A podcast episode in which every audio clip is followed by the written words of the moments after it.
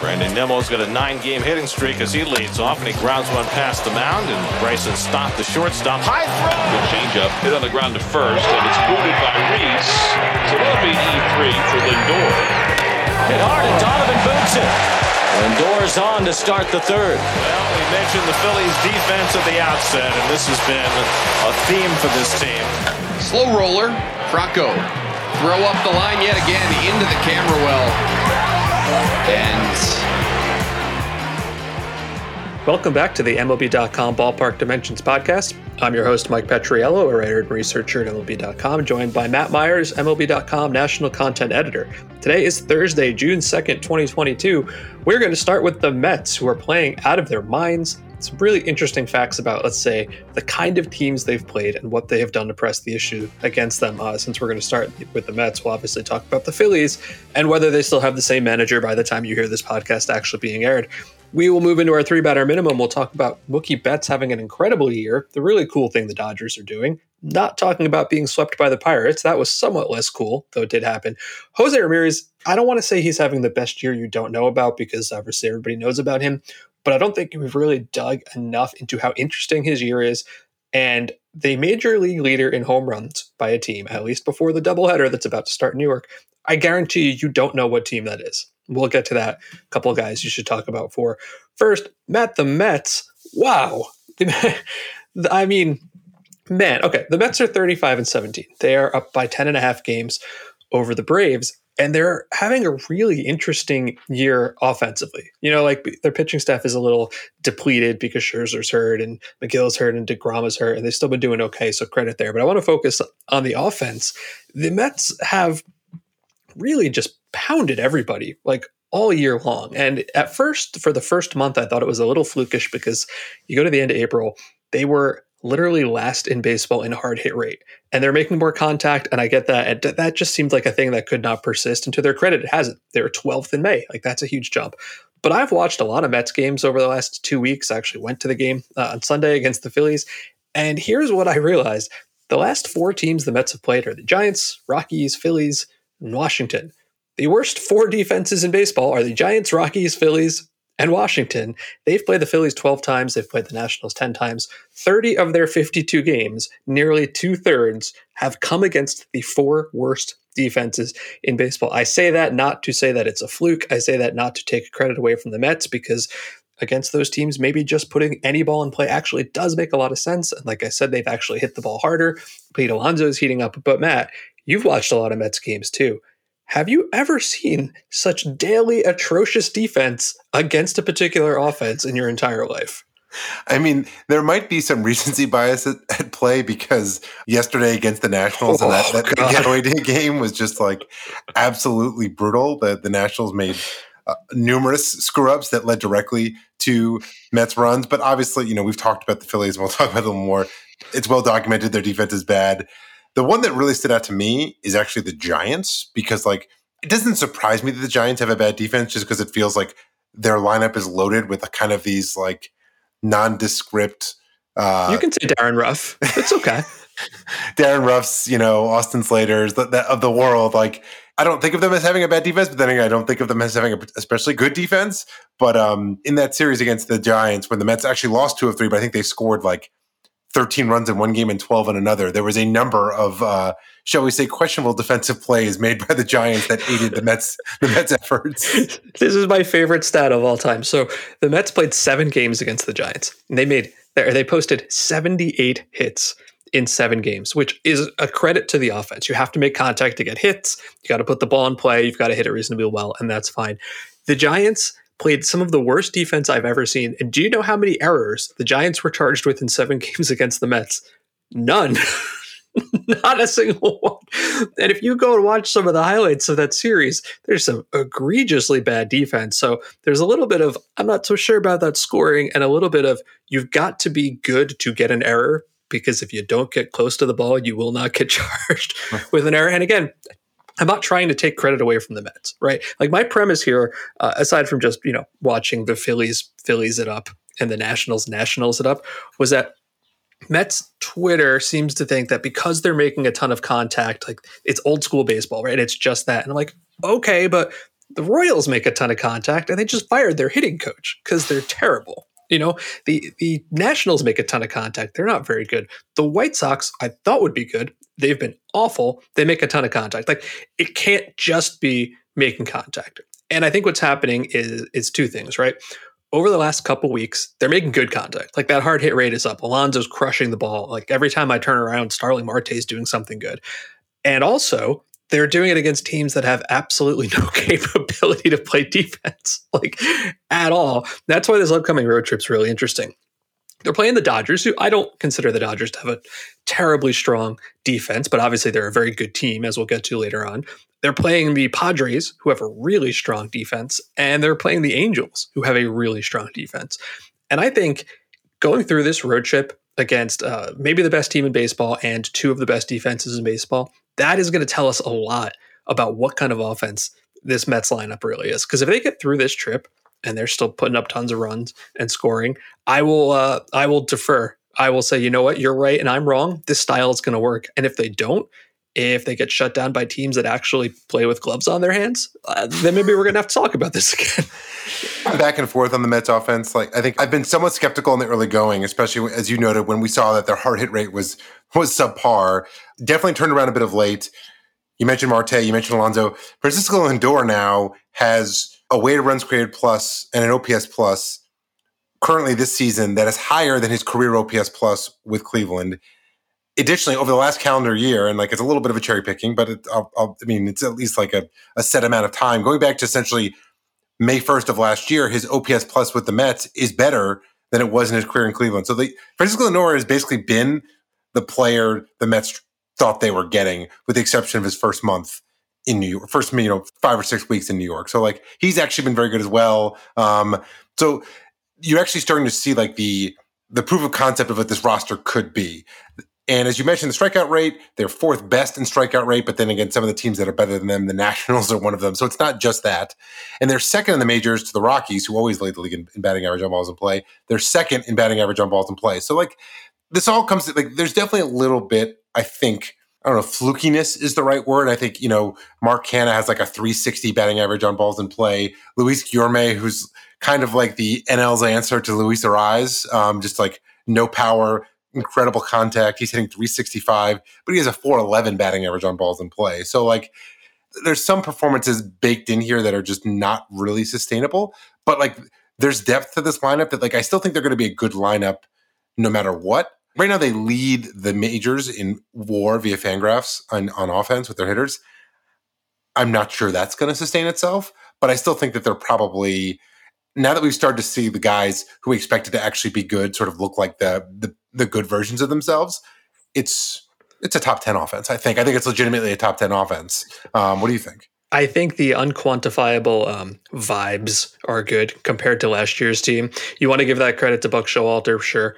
You want to give that credit to the fact that they actually went out and acquired a bunch of guys like Canha and Marte, um, Escobar, Eduardo Escobar I've never met, but everybody seems to say that he is just like the best dude and like brightens up your clubhouse. I'm not blind to that kind of stuff. I think that totally makes a difference. I did want to drop these last couple numbers here, though. I looked at the games, uh, 32 games against those four very bad defenses, and then I looked at the remaining games, right? Against those four very bad defenses, uh, they have put up 5.6 runs per game. Against the other four teams they've played, 4.5 runs per game, except the home run rate is identical. They're not hitting more home runs. Boy, what's the difference? Well, against the teams that can't field, it's a 335 batting average on balls in play. Against the teams that some of them can field, a 282. Again, the Mets have been crushing the ball. They've been putting it in play. That is credit to them. But man, the Phillies and Nationals are tough to watch. Speaking of the Phillies, do you think they're going to fire their manager by the time you hear this? Today is an off day for the Phillies. They are starting a home series tomorrow against, I believe, the Angels. Uh, the Phillies are 22 and 29. They are 12 and a half out. The Pirates are 22 and 27. The Pirates have a better winning percentage than their in-state rivals, the Phillies. Yeesh. And the problem is it's getting worse. Josh uh, Jean Segura, who's actually been really good for them, he's been a good hitter and one of their only good defenders.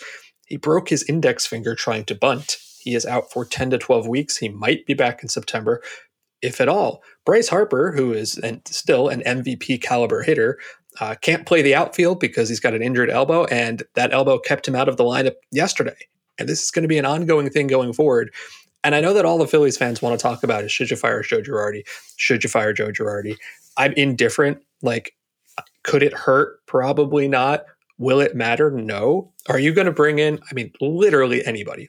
Larry Bowa, I don't know, like bring Sam Fuld down from the front office. None of those guys are going to be able to teach Nicholas Castellanos how to play defense or the bullpen to not be terrible. I just, I don't think it's going to matter. This is sort of the team you've got right? Yeah, and I think I think in you know there's never been I think a team where it was like the manifestation is like exactly what we predicted in the off season, where it was like, hey, they they put this team together of like eight DH eight DHs, what could possibly go wrong? And it's like, well, now we see what could possibly go wrong. And like, yeah, Joe Girardi might have had a seat at the table and in making these decisions. So, but that's like not his job. Like the roster he was handled, handed, you know, I expect them probably be better than this. They actually have a positive run differential plus one, but like they're probably a little bit better than their record indicates. But when you're a team that is bad at the little things, I think you're more likely to lose close games. I think that's that's a reality. Like there was a game last week against the Mets where, and I think this is one of those sort of intangible things where you see maybe Buck Showalter making a difference, where they basically scored two runs in the first inning on sacrifice flies to Nicholas Nick Castellanos that were basically like I don't think any other right fielder in the league gets run on on them. And the Mets scored on both of them. They were like 250 foot routine fly balls to right field that he had. They were in the same inning. He had plenty of time to like line up the throw, and it was. I think one of them was Marte. Another one was like a less fast runner. But it was like, we dare you to throw us out. Like we know that like you're not very uh, very good at this, and we're gonna we're gonna challenge you. And they did, and they were successful. I don't think either of them was particularly close either. And that kind of thing happens with the Phillies all the time. There was a play against the Giants the other day in extra innings where Rhys Hoskins botched a grounder and Jeurys Familia didn't even cover. And it was just like this this happens every game. So it's it's not a surprise at some point. I saw someone uh, a, a, Twitter account tweet this the other night that I thought was a, a perfect encapsulation of the Phillies. Um, an account named Mets Tradamus. So clearly a little little trolling going on here. They said the Phillies were constructed like a peanut butter and jelly sandwich that had no peanut butter, and the solution was to just add more jelly. I've enjoyed the Mets fans saying that they have just like shaken off their innate Metsness and transferred it to the Phillies. It's like so, it's weird for Mets fans to be optimistic. I, I, mean, I will say this. I mean, one of the crazy things you mentioned, Harper. It's like sign him to that long term deal. It's rare for a team to sign a long term deal like this that like works out about as well as it possibly could and it not lead to anything. You know, like I feel like you you you add this superstar in his prime this huge contract and they're going i mean i guess i mean the, the, the wild card is not out of the question especially now that we have an extra wild card team but like this is now what Bryce Harper's fourth year with the Phillies, and he's like basically been a superstar the entire time, and they haven't sniffed the playoffs yet. That's like that's got to be pretty disheartening because like that's gone like him and Zack Wheeler, you know, some of these they're they're big free agents, they're big acquisitions, and JT Realmuto like have hit pretty well. So they've done a really good job at like the big stuff, and everything else just hasn't worked out. Yeah, that's kind of what I was thinking. So Girardi has taken a lot of criticism for his usage of the bullpen. And I, I think some of it's fair. Like some of the decisions he's made have been a little confusing to me. But there's one I keep going back to last week where there was a lot of, uh, let's say, angst about how he did and did not deploy his closer, Corey Knebel. And again, I think it's fair. I don't agree with the decisions he made. But what I kept coming back to is Corey Knebel's stuff is down like considerably. His strikeout rate is way down. He just does not look very good.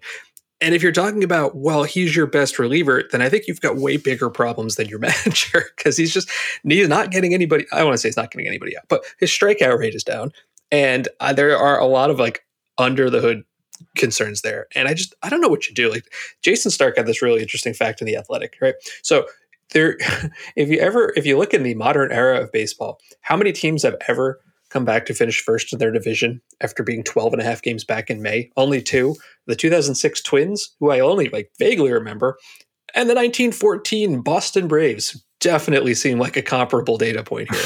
so I don't want to say they're toast. Uh, I just don't know what you do. Like you can fire the manager all you want, but the number one thing they ought to be doing is saying, okay, who's playing shortstop for us? Who is playing center field? Go trade for Brett Phillips, or I don't know, Nick Nick Ahmed maybe isn't super healthy right now, but you can get, find guys who can just field the ball. Like that is what you need because you cannot have your pitching staff every single day going out there saying, "Dear God, I wonder what's going to happen next." Because every single time you turn on a Phillies game, something happens next. Uh, these are not the only two teams in the, in the division, by the way. Um, Matt, I know you wanted to talk about how Juan Soto is bad now, so I'm going to clear the floor for you on that. I don't want to talk. About, there is a Juan Soto stat that is almost like I love Juan Soto. I think he is a you know transformative star. He's not having his best season. There's one stat that I think speaks to that. That is like absolutely mind blowing to me. I don't know if you were aware of this. Did you know that Juan Soto is three for 39 with runners in scoring positions this year? I dispute that. I, I don't even know how. I dispute the fact that the non Juan Soto Nationals have had 39 runners in scoring position this year. but like, there's all this, you know, he, I think he had like for his first six home runs, he had seven RBIs, and it was like, LOL, the Nationals, they're terrible. Now he's only got nine. He's got 16 RBIs on nine home runs, which is like a ridiculous ratio. And like, yes, some of that's the Nationals; they don't put runners on base. But man, three for 39. Like, yikes. That's crazy. I know we don't do like our rant segment on the show anymore, but if we did, I would have about 11 minutes queued up on the insanity of the idea of trading Juan Soto, which seems to be floating around these days. Don't do it. Maybe in two years, sure. Right now, well, uh, no. Like, how could you?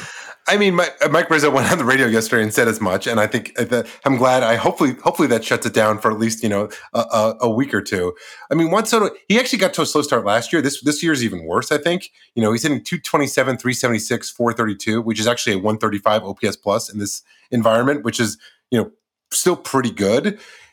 It's hard to know what's in his head if there's a feeling of like, oh my goodness, I got no help here. I gotta, I don't know how I can you know, do I need to like, am I pressing? I don't know what. I can't read into it, but like the three for 39, that's just, it seems almost impossible. Um, I'm sure it will get better, but it's, it's a microcosm of just how, how uninspiring the national season has been. Yeah, when I was watching the first two games of them playing against the Mets, this was kind of like another thing where it's like I'm not trying to take credit away from the Mets. Their offense is very good and they've earned a lot of this.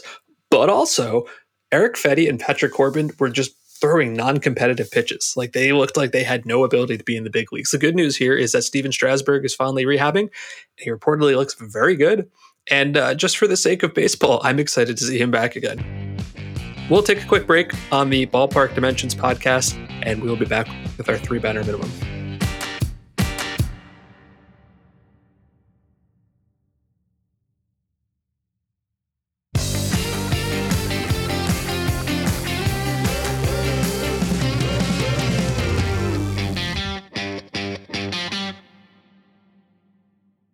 We're back on the MLB.com Ballpark Dimensions podcast. Usually, when Matt and I get together and talk about what topics we might like to discuss, some of that discussion happens, let's say, two to three days before the podcast. So, two to three days ago, when I said, Hey, we got to talk about Mookie Betts and the Dodgers, it seems like a great idea. And then they got swept by the Pirates, literally the Pirates, who, uh, about three minutes before we started recording, Matt pointed out to me that the at Pirates Twitter account dropped like a wrestling style slam video, like with all of these highlights about how the Dodgers, I guess, broadcast team had referred to the Pirates as a losing team that finds a way to lose, which is true, um, except they swept the Dodgers, which respect. I enjoyed that. I thought that was baseball, pretty good. Baseball needs more petty beefs. I'm all I'm here for the Pirates social media team putting together this like you know like as you said WWE style like you know, taunt video. We need more of this. It was great. Yeah. The Dodgers are still, I mean, Mookie Betts has been incredible. Let's talk about how great, forget about the Dodgers for a second. Let's talk about how great Mookie Betts has been because the Dodgers are finally getting the capital and Mookie Betts that they traded for. Yeah, and just because you brought it up real quick, I, am aware that there is a much more entertaining petty beef happening in baseball right now, but I got nothing for you on fantasy football and Mike Trout being the commissioner. Although I will say I have enjoyed it very much. Uh, Mookie Betts, I was shocked to find this stat out. Maybe I'm the last person on earth to know this.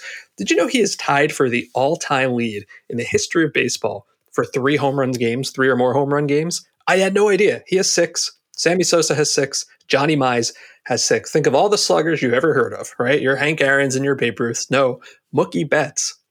That one was stunning to me.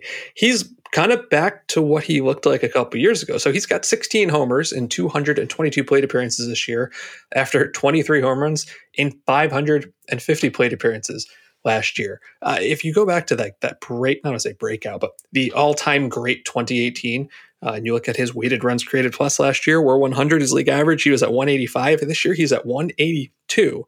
Weird thing to me, uh, you look at a guy who's crushing homers, especially in a year where, you know, home run is down. Uh, I thought, well, okay, getting it in the air more, crushing it more? Like, not necessarily. Uh, his barrel rate is not really that much up. What's happening here is that when he gets the ball in the air, he is pulling it a lot more. You know, that's where his power is. It's pretty good ballpark, Dodger Stadium to hit for pull power. So 22% of his flies and liners are pulled, second highest in his career, too. Wait for it, 2018. And his hard hit rate is up.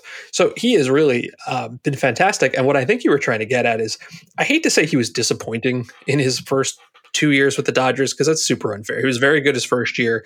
Last year, I think it says a lot about how high expectations are for him that he was 30% above average as a hitter and had like a three and a half war season. And everybody's like, hey, what's wrong with Mookie Betts? You know, because he was hurt, his hip was hurt, his defense was down. This year, I think he might win the MVP again. Yeah, I think I, I, I, was I was probably I was unfair to him by saying like they finally getting the good version of Mookie Betts. The 2020 season, I think, warped a lot of our perceptions. I know it warped mine. He did finish, I'd forgotten he finished second in NL MVP that year. Right, he was um, good, and they, the, and they, did win the World Series. So obviously that worked out pretty well. As you said, last year he was mildly disappointing, but it was still like you know I talked about this last week where it's like his 127, you know, OPS plus whatever season it was, like a you know you know three to four WAR season is like it's within the the standard deviation of what like a Mookie Betts season is. It's it's a little bit down, but it's still like okay, that's not bad. It's just when you've seen what he did in 2018 and he's still in his 20s, you sort of assume that like he's going to be that guy every year. And that's, I mean, there's very few players who have that kind of consistency at that high level. One of whom is Mike Trout. That's part of what makes Mike Trout so so incredible is that he sort of maintains that like nine WAR threshold for like a decade at a time, or he has done that to this point. And you know, on, on MLB.com today, we released our latest MVP watch, where we sort of asked vote asked asked our staff to vote on MVP based on based on what we know now and what we sort of predict for the end of the season. Who do we think will end up being MVP? And it was Mookie Betts in the NL and Mike Trout in the AL. Were those your votes? I don't remember, and I wish I had to say it's definitely Trout. Yeah, I think it was probably Betts and Trout. I think if you would ask, it's funny. Like every Padres fan thinks it's Machado, every Mets fan thinks it's Alonso, every Cardinal fan thinks it's Goldschmidt. I guess uh, you know there are too many good players out there. I think it, based on the, the May that he's just had, I would have said Betts in the NL. Looking at the NL again, I don't want to. I don't want to put too much into. Um, you know, six, you know, eight week war, but looking at Fangraphs leaders and war, it's actually pretty funny. Betts leads the NL, Machado second, and then three, four, and five are all on the Cardinals. Goldschmidt, Arenado, and Tommy Edman. Uh, I would not have guessed that. And then, you know, in our vote, it was the NL vote was Betts, Machado, Goldschmidt, the top three, and then Pete Alonso and then Bryce Harper. Pete Alonso is fourth on the Mets in Fangraphs WAR behind Francisco Lindor, Jeff McNeil, Brandon Nimmo, and Pete Alonso, and yeah, and Brandon Nimmo. Um, so there's a lot of different directions you can go in that. I, th- I feel like um, it, I would have said Machado two weeks ago, Betts today, but it's really close. A lot of season left to be played. Um, in the AL, Trout sort of seems like the obvious choice, although Aaron Judge has obviously been quite good as well. I was sort of surprised that Freddie Freeman didn't really get any votes, but um, I guess a lot of times you can only you can only uh, I should say didn't didn't finish in the top five, but then again you can only have so many players from a certain team. Usually people like gravitate towards one player or the other, but Freeman should be in that conversation too, right? Well, I think so. And it's funny if you look at the Dodgers lineup, mostly it's Betts number one and Freeman number two, as you kind of mentioned, both having MVP caliber seasons. So I went and I looked. I wanted to see what was the best one two of all time. And this is anybody who played in those positions all year. It's not just strictly like your primary number one, number two. The Dodgers so far this year have posted a 936 OPS out of the first two spots. That would be the second best of all time, with a caveat, the first best of all time would be the 2020 Yankees of DJ LeMahieu and Aaron Judge. If you'd prefer to ignore 2020, then the Dodgers are number one. And that's true on a, uh, a year adjusted basis, too, if you don't want to just use raw OPS. Uh, they're ahead of the 1999 Yankees, who had Chuck Knoblauch's great year and Derek Jeter. This year's Angels, which I guess makes sense, Shohei Ohtani or or Ward hitting ahead of Mike Trout and the also 2020 Atlanta Braves. Here's something I wish I hadn't written in our document, so I could have forced you to guess. The next team on that list would be the 1903 Cincinnati Reds. You know, hit one and two for the 1903 Cincinnati Reds. You're about to. Mike Donlin and Cy Seymour. Definitely players who played in the major leagues. Uh, the other thing, too, the Dodgers, and again, they just got swept by the Pirates. So it feels a little weird to praise them too much.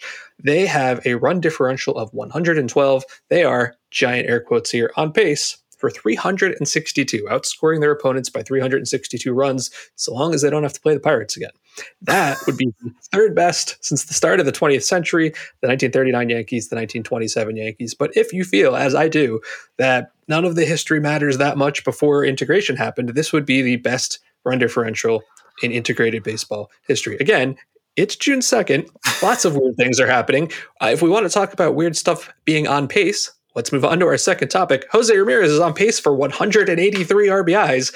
This is one I might actually believe in because he's kind of becoming like a borderline Hall of Fame candidate in my mind. He has 13 homers and 15 strikeouts right? 28 walks. So he's got a 7.5% K rate, the lowest in baseball. And all the guys around him are kind of the guys you think, like low power contact hitters, Luis Arraez, Steven Kwan, Jose Iglesias, uh, you know, Jeff McNeil. So I went back and I looked. I'm like, this guy's crushing the ball and he's making elite contact. How many guys have there been in the divisional era going back to 1969?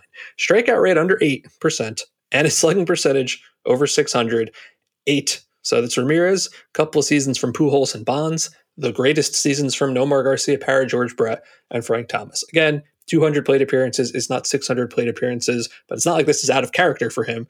And before that, a whole bunch of seasons from Hank Aaron, Stan Musial, and Ted Williams. This is the I don't want to say the best version of him because I feel like we've seen that for like five years now. But this is something else. Like the the contact plus the power is borderline unprecedented in the modern version of baseball we have here. It's he's.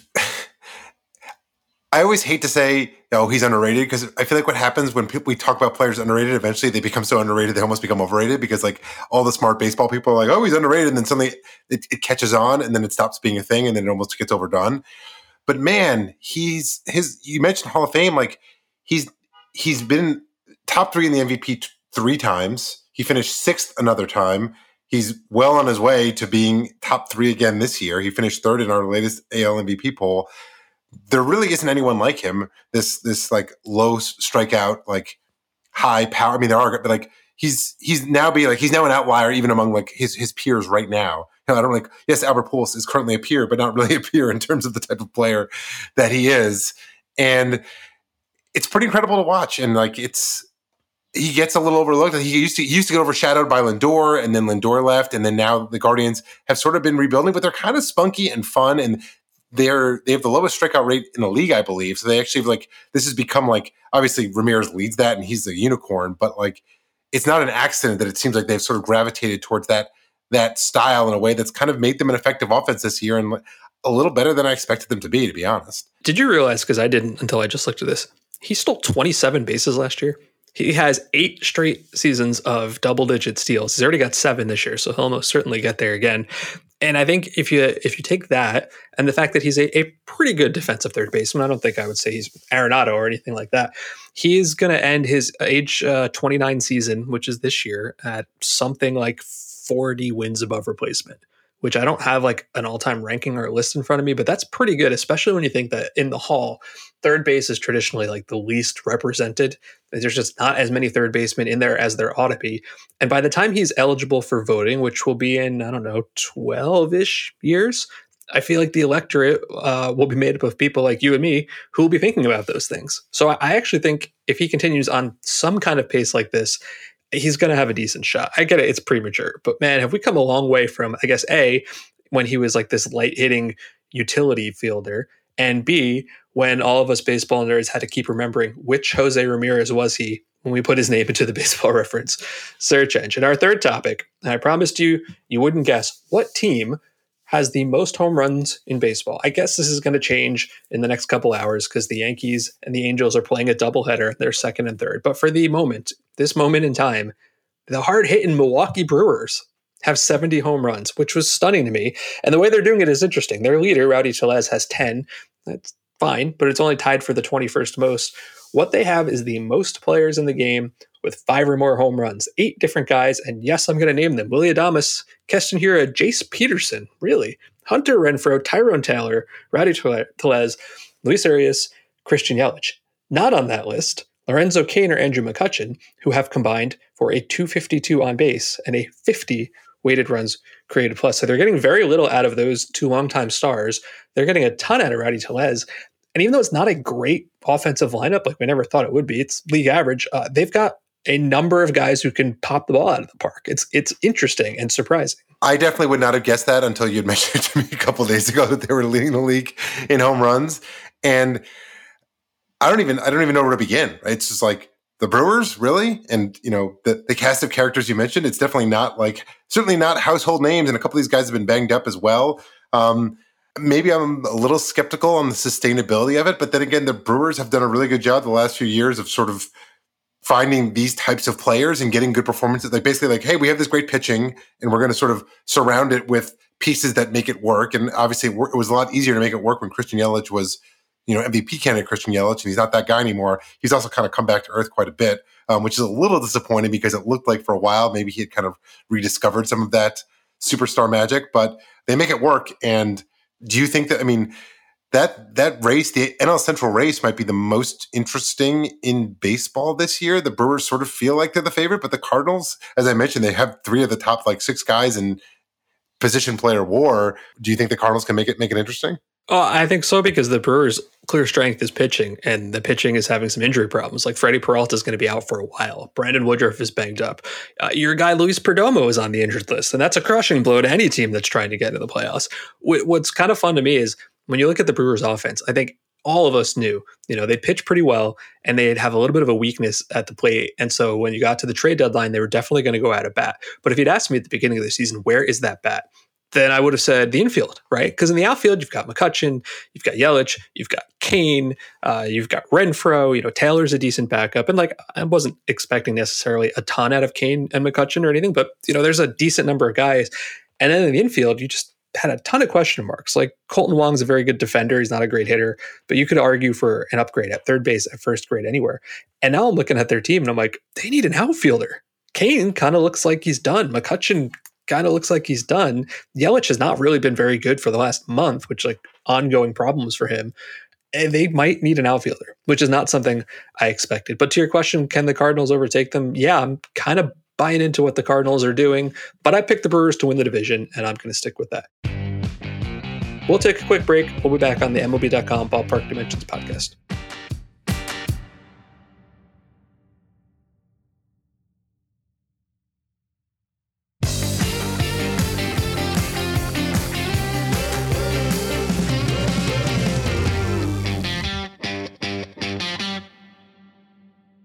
We're back on the Ballpark Dimensions podcast. Mike Petriello and Matt Meyers.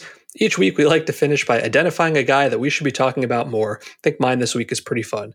Christopher Morel of the Chicago Cubs got a really interesting backstory, which I'm going to tell you about. But first, I'm going to tell you what caught my eye about him, and that is that he seems to be the heir to the just have fun baseball throne. If you ever find a picture of his glove, I really you should go look for it. It's got a giant emoji smiley face on it. Jordan Bastian, our Cubs beat reporter, asked him about it. Here's the quote from Christopher Morel.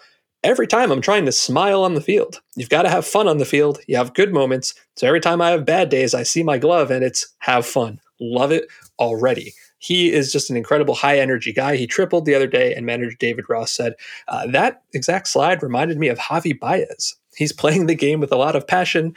His teammate, recent call up Nelson Velázquez, referred to Christopher Morel as my bestie. I already love him.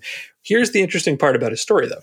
He signed as an international free agent out of the Dominican with the Cubs in the summer of 2015, but he did not play until 2017 because a freak injury. He was running to catch a bus ran into a glass door, and here's a quote slashing a nerve and a tendon in his left forearm and badly cutting the left side of his face. He nearly lost his eye. This is before his pro career even got started.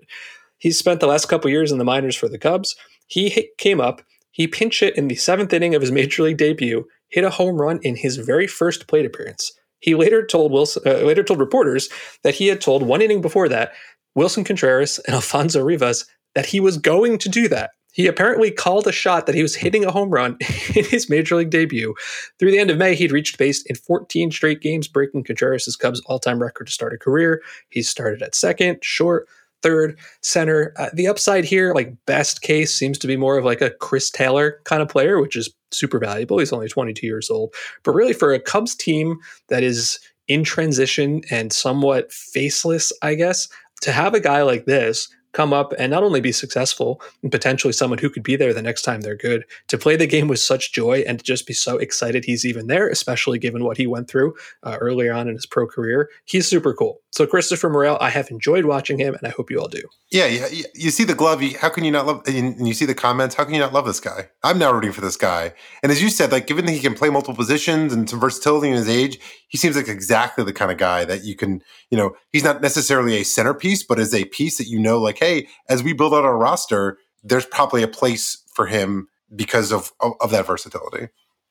Um, so the guy I want to talk about is arguably the best reliever in baseball this year. And at one point, and most people will probably say that's Josh Hader. And hey, you can't argue with Josh Hader, who's yet to allow a run, and I think has a, a streak of like 30 straight appearances. Some like he's on the verge of tying the record for sc- scoreless uh, appearances in a row. Josh Hader, very strong argument. And at what point you would have said this guy's teammate Michael King was the best reliever in baseball this year, but Michael King has really been struggling. So I want to talk about Clay Holmes, the Yankees reliever, who may very soon actually displace Aroldis Chapman as their closer. There has been some chatter, as hard as that is, as hard to believe as that is. But Clay Holmes right now, 24 and two thirds innings, has allowed one run with an 82% ground ball rate, um, zero home runs allowed, a 1.14 expected ERA. He's been incredible. He's been a pitching ninja favorite because his slider is insane.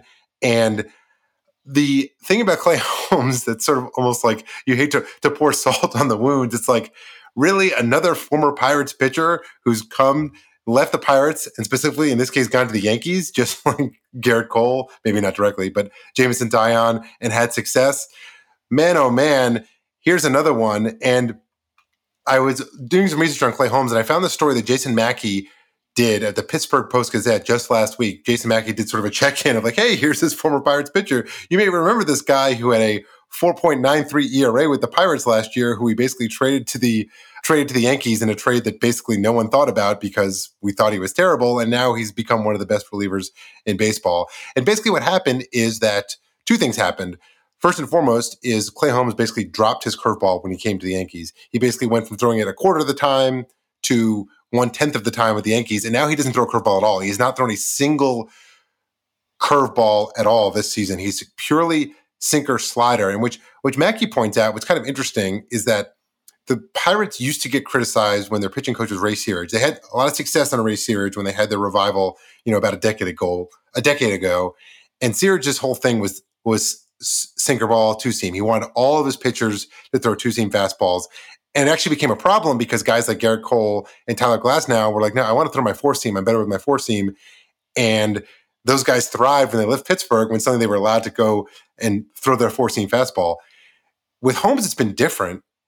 He's actually leaned into his sinker more. He basically now only throws his sinker and his slider. So in some cases, it's like actually going back to the, the Searage movement. But he says basically that by focusing on his sinker, it's really helped his release point. He said as we told Mac, he said, throwing my sinker definitely helped the release point. There was a simple mindset with, with, what the Yankees wanted me to do with it. I'm basically throwing it at one spot every time. I'm not trying to hit sides. I'm basically starting it, staring at one target. The catcher will set up a certain way. I throw it there and I trust it. So basically, Clay Holmes ditched the curveball, leaned it into a sinker and a slider, and has become one of the best relievers in baseball. And maybe the Yankees closer sooner rather than later. I mean, it basically already is because Chapman's been injured. True. Um, I was watching the Yankees Rays series last week and Jameson Taillon threw eight shutout innings, and he was followed by Clay Holmes to throw a shutout ninth inning. And I thought to myself, man, the 2018 Pittsburgh Pirates are going to be just fantastic. And then I realized that was mean. Uh, last minute update here. As we said, the Yankees are playing a doubleheader. Matt Carpenter is homered. Gleyber Torres has homered. They now have the major league lead by one over the Milwaukee Brewers. Whatever. It's still the National League lead. They were the leaders this morning. I thought the Brewers coming into the year would be like 23rd. So we're going to go with it. It's going to be fine. Is that Matt Carpenter's third homer with the Yankees in like a week? If there were things that were more predictable than Matt Carpenter will hit the short porch in right field of Yankee Stadium, I would like to see them that will do it for this week's podcast. Don't miss an episode by subscribing on Apple Podcasts, Spotify, or wherever you get your podcasts. If you're enjoying the show or have any suggestions, leave us a rating and a review. Thanks for listening to the Ballpark Dimensions podcast. See you next week.